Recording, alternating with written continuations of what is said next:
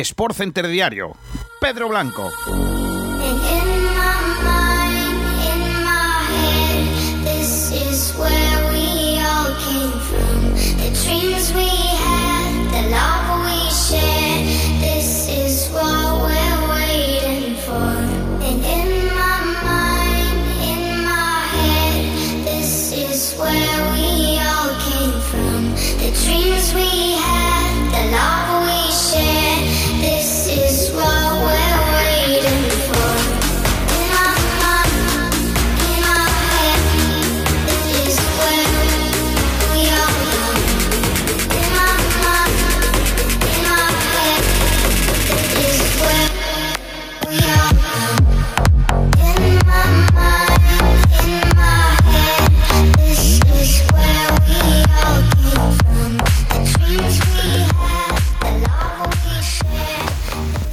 Buenas tardes, bienvenidos, bienvenidas. Esto es Sport Center Diario. Yo soy Pedro Blanco y en el Ecuador de la semana, miércoles 10 de febrero de 2021, vamos a analizar todo lo acontecido en el panorama deportivo que nos ha dejado una semana apasionante en la que el lunes comenzó con el Atlético de Madrid, empate a 2 con el Celta. Ayer, jornada número 1 aplazada, Real Madrid 2, Getafe 0. Hoy, con Copa del Rey, semifinales, Sevilla-Barça a doble partido. Con mañana, eh, Levante Athletic de Bilbao, lo mismo, el otra semifinal de la Copa del Rey y con una nueva jornada de liga que empieza el, viernes, que continuará el sábado y que cerrará el domingo con un Real Madrid-Valencia en el fin de semana más especial para los amantes del baloncesto español con la Copa del Rey 2021 en la que estaremos presentes el próximo viernes en el Unicaja Barça a las 9 y media de la noche. Como digo, semana apasionante a la que ya solo le faltaría tener la Super Bowl o el All-Star de la NBA porque vamos a vivir un montón de deporte juntos y un montón de deporte apasionante, con partidazos muy interesantes, muy intrigantes y que dejarán emoción evidentemente asegurada. Como decía, Ayer Real Madrid 2, eh, Getafe 0, evidentemente hablaremos de ese partido en el que marcaron franceses, Karim Benzema y Ferland Mendy, que venían del domingo de que marcase dos Barán, así que el Real Madrid más francés en la vuelta de Zinedine Zidane. Hoy tendremos la previa, como digo, del Sevilla-Barcelona. Y habrá FA Cup, octavos de final, eh, destacando Swansea-Manchester City, Sheffield United-Bristol City, Leicester, Brighton y Everton-Tottenham, además de la segunda semifinal a vuelta ya de la Copa de Italia. Ayer nos dejaba la Juve en la final. Hoy conocerá a su rival Atalanta o Nápoles. Empate a cero en el estadio eh, Diego Maradona. Eh, iba a decir Alfredo Maradona. Tengo un lapsus total eh, a esta hora de la tarde. Hay tasa de Portugal, semifinales, Sporting de Braga Oporto y partidos de Segunda División B. Hoy, por ejemplo, juegan los filiales del Madrid del Atlético, Naval Carnero Atleti B y Rayo Majadahonda Getafe B, además del Castilla Las Rozas, eh, en el que muchos jugadores del Madrid no van a poder disputarlo. En teoría, Chus, Marvin y Sergio Arribas, que ayer jugaron y debutaron algunos con el equipo de Zinedine Más noticias que tenemos en el día de hoy que evidentemente vamos a contarles a esta hora de la tarde y que nos llevan hasta Numancia, porque el equipo ha comunicado que el número de positivos por COVID-19 ha aumentado a 9 en los últimos días. El tiempo de cuarentena marcado por las autoridades sanitarias tendrá que prolongarse varios días más debido a esta incidencia. Ojito al brote que tienen en el Numancia. Y en el Atlético de Bilbao, desde que llegó Marcelino, todos son renovaciones, todos son buenas noticias y el dinero que les dieron por la Supercopa de España, por clasificarse a semifinales de Copa del Rey por segundo año consecutivo, ayuda a las renovaciones. El último en hacerlo, Miquel Valenciaga amplía su contrato hasta 2022. El defensa ha firmado, eso sí, sin cláusula de rescisión. Además, en el US Open, Pablo Carneño se mete en tercera ronda tras ganar al checo Giri Veseli. 6-3, 7-6, 2-6 perdió la tercera manga, pero 6-4 ganó en el último y definitivo set para clasificarse. Es oficial lo que se adelantaba ayer y es que el Atlético de Madrid-Chelsea no se va a jugar en el Wanda Metropolitano, al menos la ida. El partido se jugará en el Nacional Arena de Bucarest es el día que estaba estipulado, el 23 de febrero. Eso en cuanto a la Champions y en cuanto a lo, a lo deportivo. Ha fallecido Enrique Pérez Pachín exjugador del Real Madrid entre 1959 y 1968 a los 82 años de edad. Entre su palmarés, dos Copas de Europa, una Intercontinental, siete ligas, una Copa de España, además de ser internacional con la selección española. Así que desde este programa, eh, pues se lo dedicaremos el de hoy y que ojalá eh, en paz. También Pedro Portero se mete a la tercera ronda del US Open. 1-6, perdió la primera manga, pero remontó. 6-3, 6-2, 7-6 ante el finlandés Emil Rusubori. Además, también Garbiñe Murguruza avanza a la tercera ronda con otro buen partido, 6-3, 6-1 a Ludmila Samsonova, la, la rusa, perdón. Su siguiente rival ya se conoce, Zarina Dayas, número 75 del mundo. Y como siempre, resultados de la NBA, los Detroit Pistons ganaron 122 a los Brooklyn Nets 111.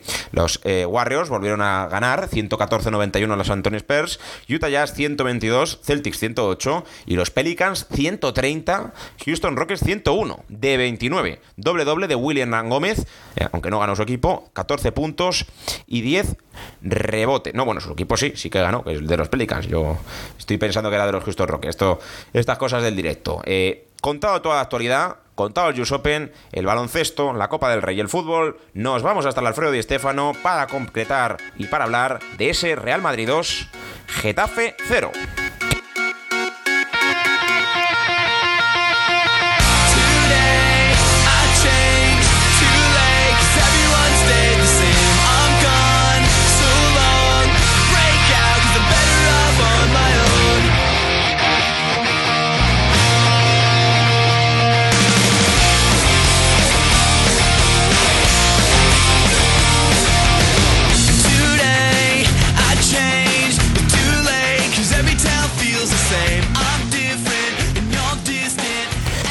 Tiempo de opinión en este Sport Center de miércoles, saludando a Carlos Fernández. Hola, ¿qué tal? Muy buenas.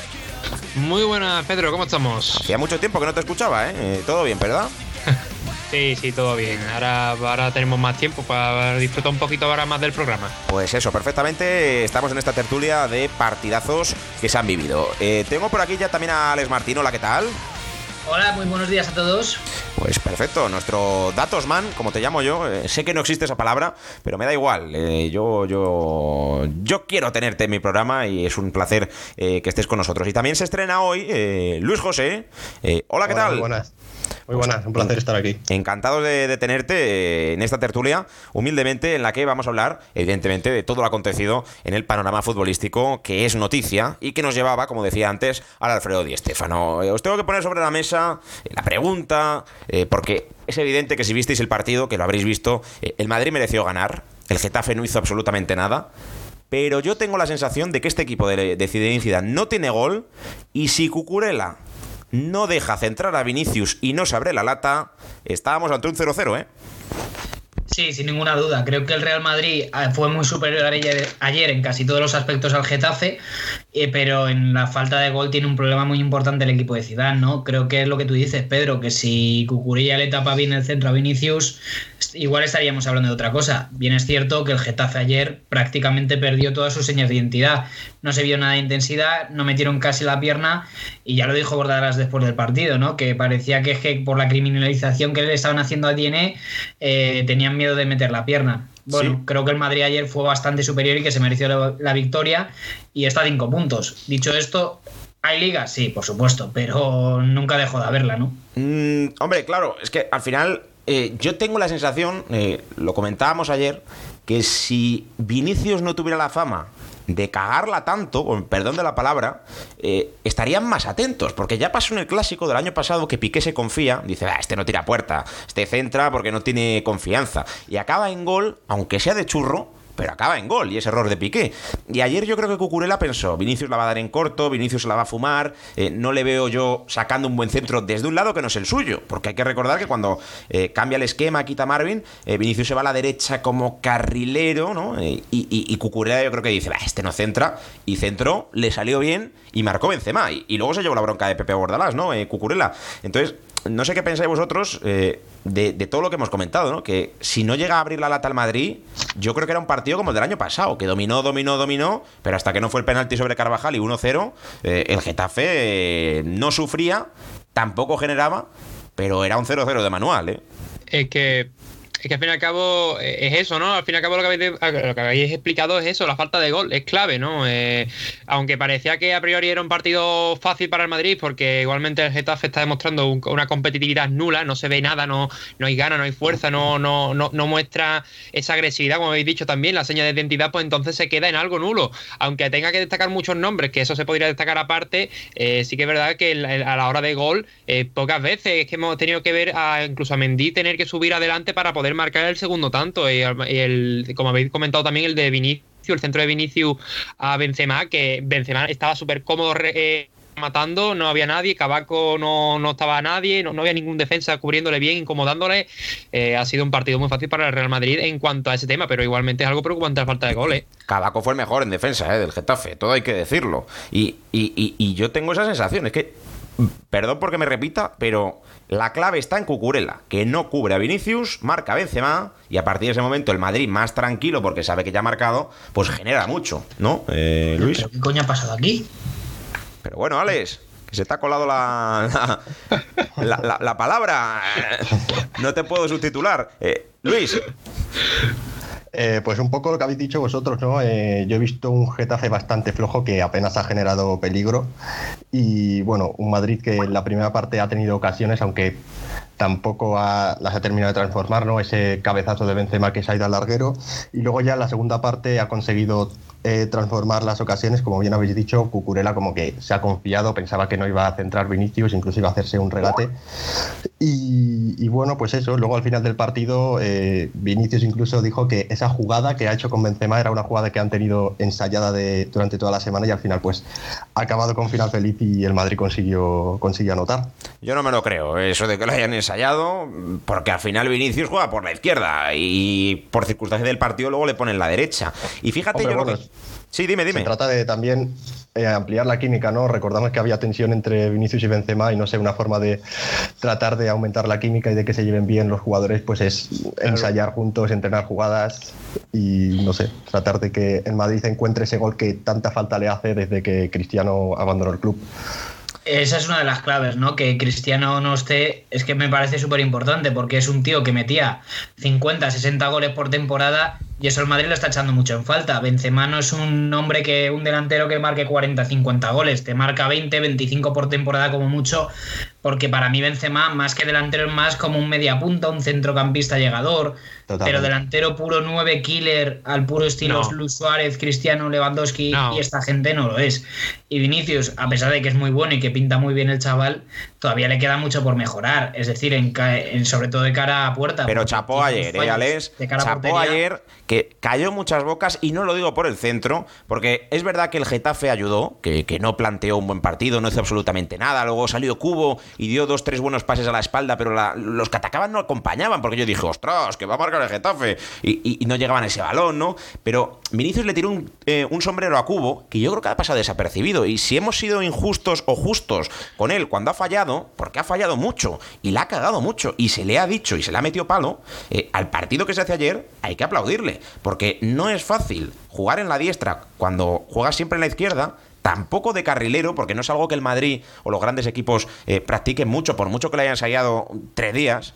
Y luego, eh, la jugada que se hace que se va de cubo y se va luego de cuatro jugadores y le tienen que parar con falta, esa falta ya en el minuto 90, eh, cuando ya has jugado todo el partido, ¿no? tuvo carisma, es verdad que el partido ayudó, pero yo creo que hay que ser justos también cuando Vinicius lo hace bien. Y yo creo que, pese a no tener gol, tiene otras características que jugadores del Madrid no tienen, ¿no? Eh, lo que se le pide a Hazard, que, que, encare, que desborde, que no lo hace, y Vinicius siempre lo va a hacer. Y, yo creo que eso le va a ayudar, no sé si triunfará en Madrid, pero eso le va a ayudar a tener personalidad y a decir, he fallado 20 veces, tengo 19 años, voy a seguir fallando. Y eso le va a hacer crecer mucho. Y ayer hizo un gran partido, hay que reconocerlo. Y aunque haya hecho 30 mal y 5 bien en el Madrid, ayer está entre sus 5 buenos. Lo digo de verdad.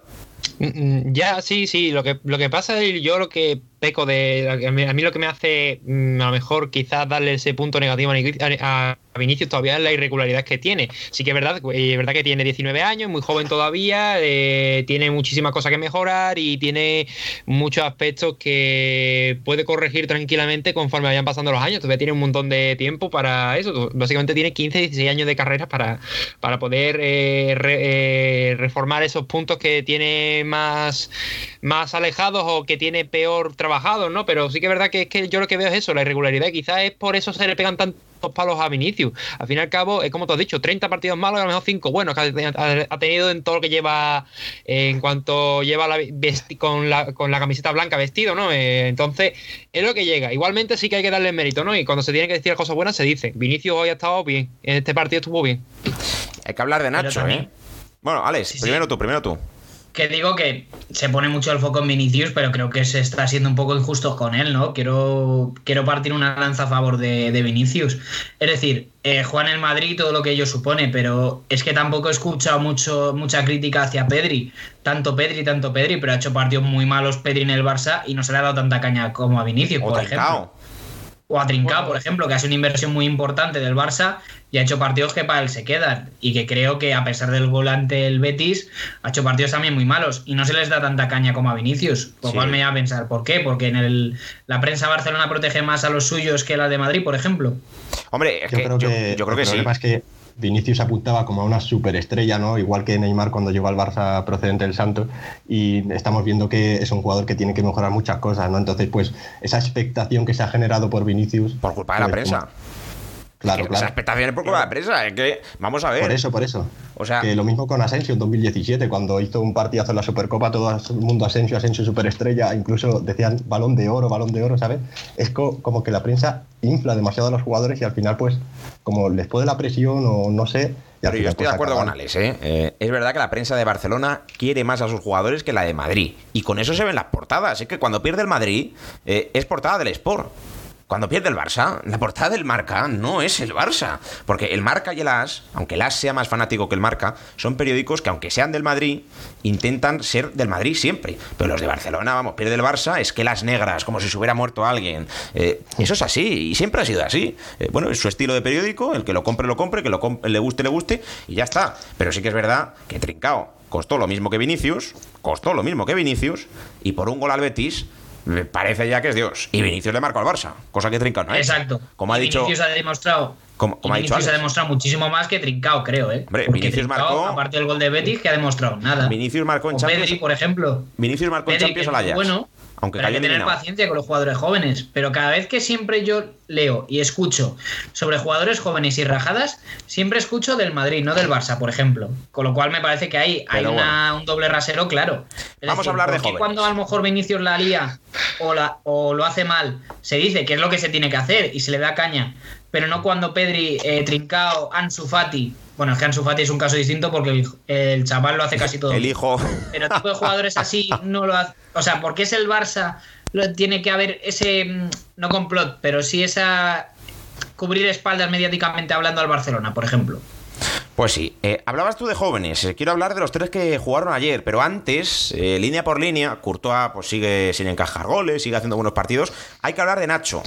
es muy importante para el Madrid que se haya recuperado, y también hay que hablar de Barán, porque la temporada pasada fue nefasta, este año parecía que también, pero desde que se lesionó Ramos, ¿no tenéis la sensación como que Nacho y Barán han dicho vamos a echarnos el equipo a la espalda y, y están haciendo un buen nivel? Porque yo les veo físicamente y mentalmente muy fuertes a Nacho y a Barán.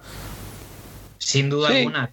creo que Nacho, bueno, es que Nacho realmente siempre cumple. Cada vez que sale. No, pero llevaba, un tiempo que no, ¿eh? Llevaba un tiempo que salía y dejaba dudas. Sí, pero por ejemplo no, es, no son las dudas que a lo mejor puede generar Militao, que tiembla más a la hora de defender. Y Barán lo que pasa es que muchas veces cuando no estaba Ramos cometía errores de bulto. No hay más que ver el partido contra el Manchester City la temporada pasada. Eso fue. Pero creo que es verdad que ha mejorado mucho en los últimos partidos. Mira el partido de Huesca, fue el que le dio la victoria al Madrid con dos goles. Que es Marcelo ayer estuvo bien. ¿eh? Marcelo ayer. Sí, sí, Marcelo ayer estuvo bien. En el, en el medio del campo bastante bien. ¿eh?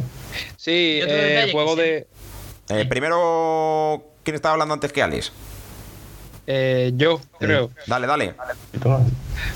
Pues nada, eso, lo de Marcelo, que quería, lo que quería mencionar a Marcelo, que la verdad ha hecho un partidazo, me gustó muchísimo, la verdad. Eh, yo creo que para este tipo de recursos así de... Se marchó lesionado, de, ¿eh? intentar...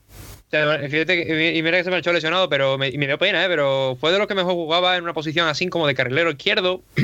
Perdón, eh, Izquierdo a lo mejor incluso se ponía en el centro del campo para intentar cubrir ese centro del campo que a veces se quedaba sin profundidad o se quedaba sin con ese peligro a posibles contraataques del Getafe, pues estaba muy activo y encima además tuvo ese buen apoyo constante por esa banda izquierda de centrocampista, de jugadores como Benzema, Mendy que ha ayudado muchísimo a subir por, esa banda izquierda, de hecho el, gol, el segundo tanto viene del, apoyo de Marcelo y del apoyo de Mendy en, ese, en esa subida constante y rápida que llegó una jugada muy un rápida. Momento, Hubo un momento que Casemiro estaba como de extremo izquierdo eh, no sé si lo visteis, y Marcelo estaba de pivote. Yo, yo aluciné cuando, cuando vi esa imagen. Digo, ¿qué hace Marcelo? Marcelo está donde le da la gana.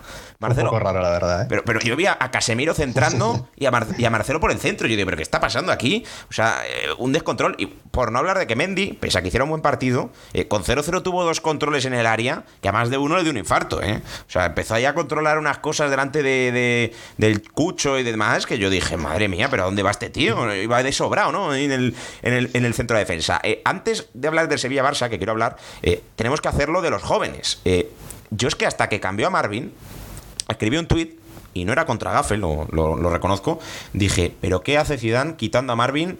Por, creo que fue por Arribas, ¿no? El primer cambio del Madrid, Marvin por Arribas. Y dije, es el cambio fácil. Quitar al chaval que para mí, hasta el 1-0, era el que mejor estaba jugando. Es verdad que justo le quita, pone a Vinicius ahí y llega el gol por ahí. Le sale perfecto a Zidane. No sé si lo hizo aposta o fue suerte.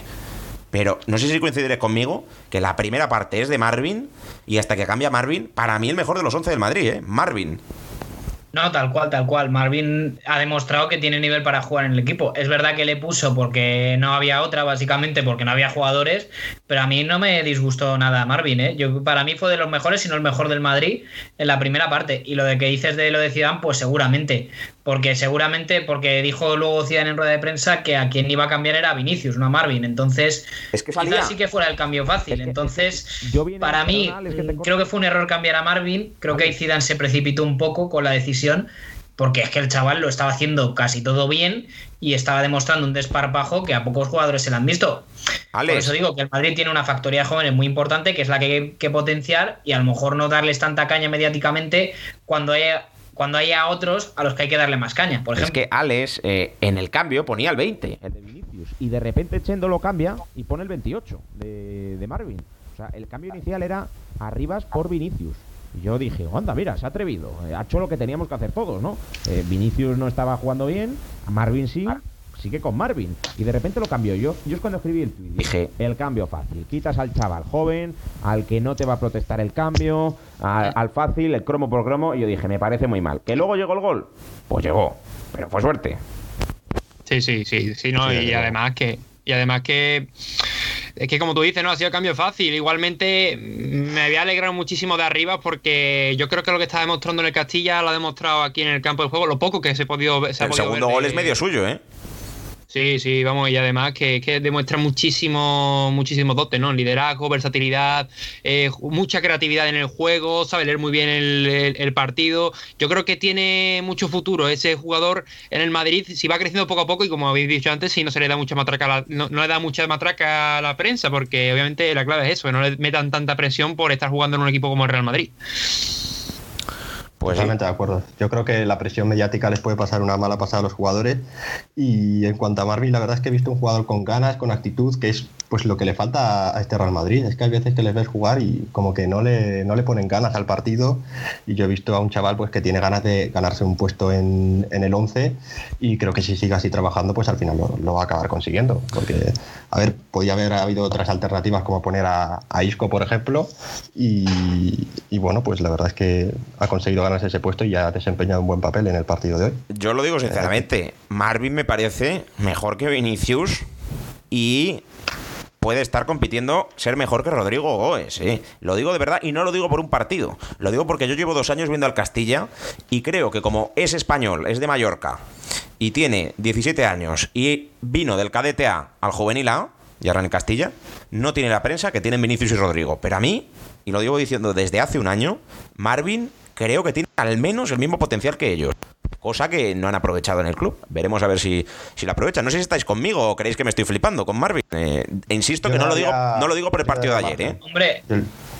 Yo le daría un poco de más margen porque eh, la liga, o sea, la primera división es una liga con mucho más nivel y puedes destacar en los filiales, pero al final en la liga española, que es, vamos, la primera división, pues puedes rendir a menos nivel, o, pues como hemos dicho, puede poner la presión y. Si no lo digo por el partido de ayer, ¿eh? que parece que nos flipamos, ¿no? Marvin, Marvin, Marvin. Eh, ha jugado tres encuentros, ¿no? El otro día con el Huesca estuvo un ratito y contra la Real Sociedad también. No lo digo por este año, lo digo porque llevo viéndole dos años y yo pienso que es un chico con muy buena pinta y que al menos había que darle una oportunidad. Ayer Zidane se la dio porque no estaba Cross, no está Odegar, está lesionado Valverde, está lesionado mi prima. Pero bueno, se la dio. Lo, fácil hubiera, sacado, hubiera sido sacar a Isco, ¿eh? Y ponerte ahí un Mendy, Nacho, Baran, Marcelo, Casemiro, Crosisco y los tres de arriba. Y no hizo lo fácil. Está claro. Y aparte es lo que tú dices, que no tiene la prensa de Rodrigo y de Vinicius porque no han cost porque Marvin, por ejemplo, no ha costado 45 millones. porque es de Mallorca y no de Sao Paulo. No es, o del Sao Paulo, no son inversiones desde fuera, sino que es una inversión desde dentro del club, pero creo que puede tener mejor pinta que ellos dos, porque al final Vinicius y Rodrigo, mucho Vinicius, mucho Rodrigo, mira Rodrigo Goes, por ejemplo, el hat-trick contra el Galatasaray en la Champions, pero luego tampoco mucho más, es decir, o sea, al final se ha terminado desinflando, esperemos que no, porque es un chaval joven con mucho talento, pero como siga por este camino, al final va a ser uno más que se quede por el camino. Y Vinicius tiene que ponerse mucho las pilas, porque los que vienen por detrás están poniendo las pilas y le pueden quitar el puesto en un santiamén. Y en estos años de crisis, en estos años de crisis, lo que se necesita es gente de la casa buena, como Chus, Miguel Gutiérrez, Arribas, Blanco y Marvin, que los cinco están para ser suplentes en el primer equipo, titulares en el Castilla rotando, y en estos años de crisis, sacar buenos chicos que marquen una generación que se queden y se asienten y que salgan gratis. Es que tiene que ser así. es, así. Sí, sí, sí. Y yo creo que esos cinco están para el primer equipo.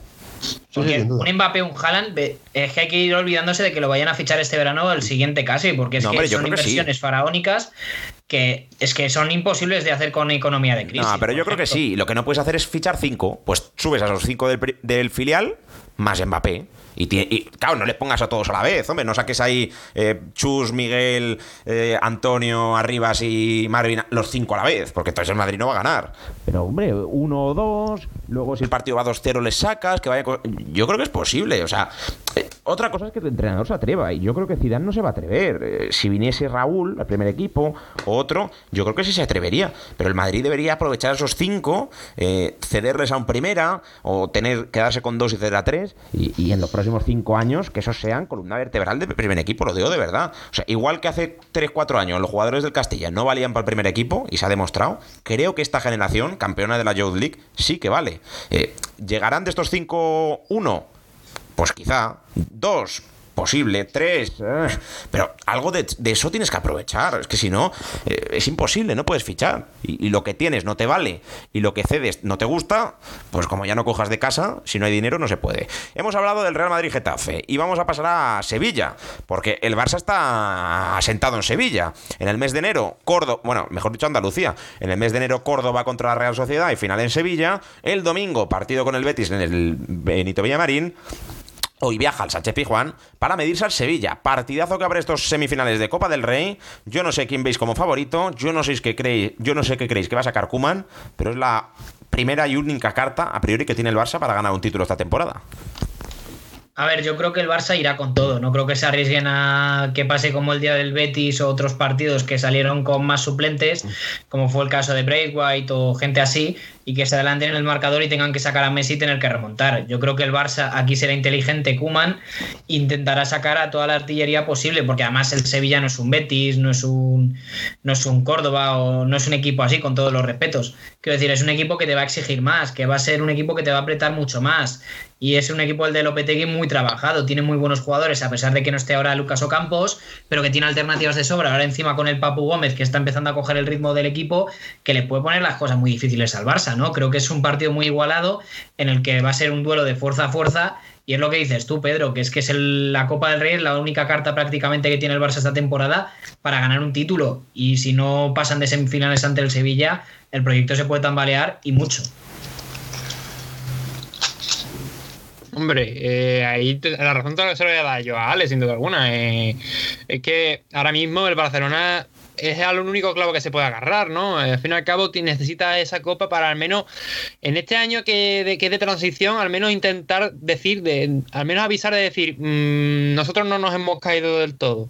Hemos, tenemos una, estamos metidos en un agujero, en una racha negativa, en una dinámica extradeportiva muy mala, pero vamos a intentar darle una alegría a los aficionados dentro de ese cúmulo de, malas noticias, de, dinámicas malas, de, esos rumores que, van eh, rodeando la cabeza de muchos culés para intentar al menos darle esa alegría en este 2021, en esta temporada que, que desde luego que en cuanto a lo extradeportivo, digo, de nuevo, es para olvidar. Es para olvidar. De nuevo, para recordar poco. Quizá a lo mejor en el, y en lo deportivo sí que verdad que me alegro mucho porque están saliendo muchos jugadores canteranos que de verdad están demostrando muchas cosas. Quitando Mingueza, el resto yo creo que, obviamente, con sus partidos buenos y sus partidos malos, están demostrando que tienen nivel para, una primera división, al menos de banquillo. el Barcelona, yo creo que sin duda alguna va. No sé yo si el favorito me, me huele más a mí al Sevilla de, cómo están empezando a subir más. Y encima tiene un delantero que está ahora mismo en racha como Yusuf Nesiri. Así que veremos. A ver, de nuevo el partido pinta bastante bien. Sí, la verdad, yo considero lo mismo, que es la mejor manera de dar una alegría a los aficionados después de este año tan raro y tan malo para el club, ¿no? Las tensiones en el vestuario por el tema de Messi, el haber regalado para mí al mejor delantero de la liga a un rival directo. Eh, yo creo que la Copa del Rey es la mejor manera de, no sé, de dar una alegría a los aficionados y considero que el Barça hoy irá con todo, pues más que nada para tener un resultado cómodo de cara a la vuelta, aunque bueno, ya después de lo que le pasó en Champions estos últimos años no podemos decir tampoco mucho, pero yo creo que el Barça va a intentar ir a por todo, a por la Copa y veremos qué pasa. Pues con esa reflexión nos quedamos, Luis. Eh, Veremos a ver qué pasa. Hoy con la narración de Juanjo Prados en eh, Antena escucharemos todo lo que ocurra de ese Sevilla-Barça, de esta apasionante Copa del Rey, el mejor torneo que tenemos en nuestro país. Eh, gracias Luis eh, por tu debut. Te escucharemos la semana que viene seguramente o en los próximos días. Hasta luego. Muchas gracias, un placer estar aquí. Lo mismo te digo, Alex. suerte con tus datos, suerte con toda la vida y espero tenerte pronto. Hombre, por supuesto. Venga, un abrazo, Pedro, un placer. Y Carlos, lo mismo te digo, hasta el fin de. ¿Te toca narrar algo en Footers este fin de? Sí, supongo sí. Este fin de semana me tocará narrar otro, otro, otro partido de tercera división, seguramente. Pues nada, te escucharemos y mucha suerte. Hasta luego. Muchas gracias, un abrazo. Y hasta aquí el programa de hoy. Ya saben, sean felices, ya hagan un poquito de deporte. Lo próximo que viene en esta casa es un estreno, porque hoy tenemos eh, Dial Deportivo con Víctor Pablo Prado de VIP Deportivo, que se va a emitir su programa eh, todos los miércoles de 3 y media a 5 de la tarde en el 89.1 FM en TuneIn y en www.sportdirectradio.es. Ampliamos programas, ampliamos información. Hoy, como ya os he dicho, una hora y media de Dial Deportivo, eh, pues una forma distinta de, contar la actualidad deportiva de VIP Deportivo con Víctor Pablo Prado. Y nosotros volvemos con el Sport Center a las 8.45 aproximadamente de la tarde con Kiko García y todo el equipo para contarles ese Sevilla-Barça de Copa del Rey y el análisis en caliente en Por Pelotas con Borja Aranda y todo lo que ocurra mañana otra vez en Sport Center Diario. Así que mucha información, muchos programas que tenemos en directo en esta casa. Sigan escuchando la radio. Nosotros volvemos mañana. Adiós.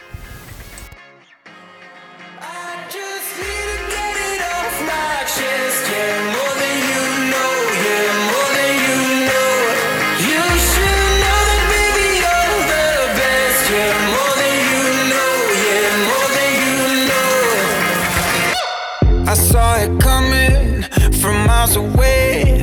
I better speak up if I got something to say. Cause it ain't over until she sings. You had your reasons, you had a few, but you know that I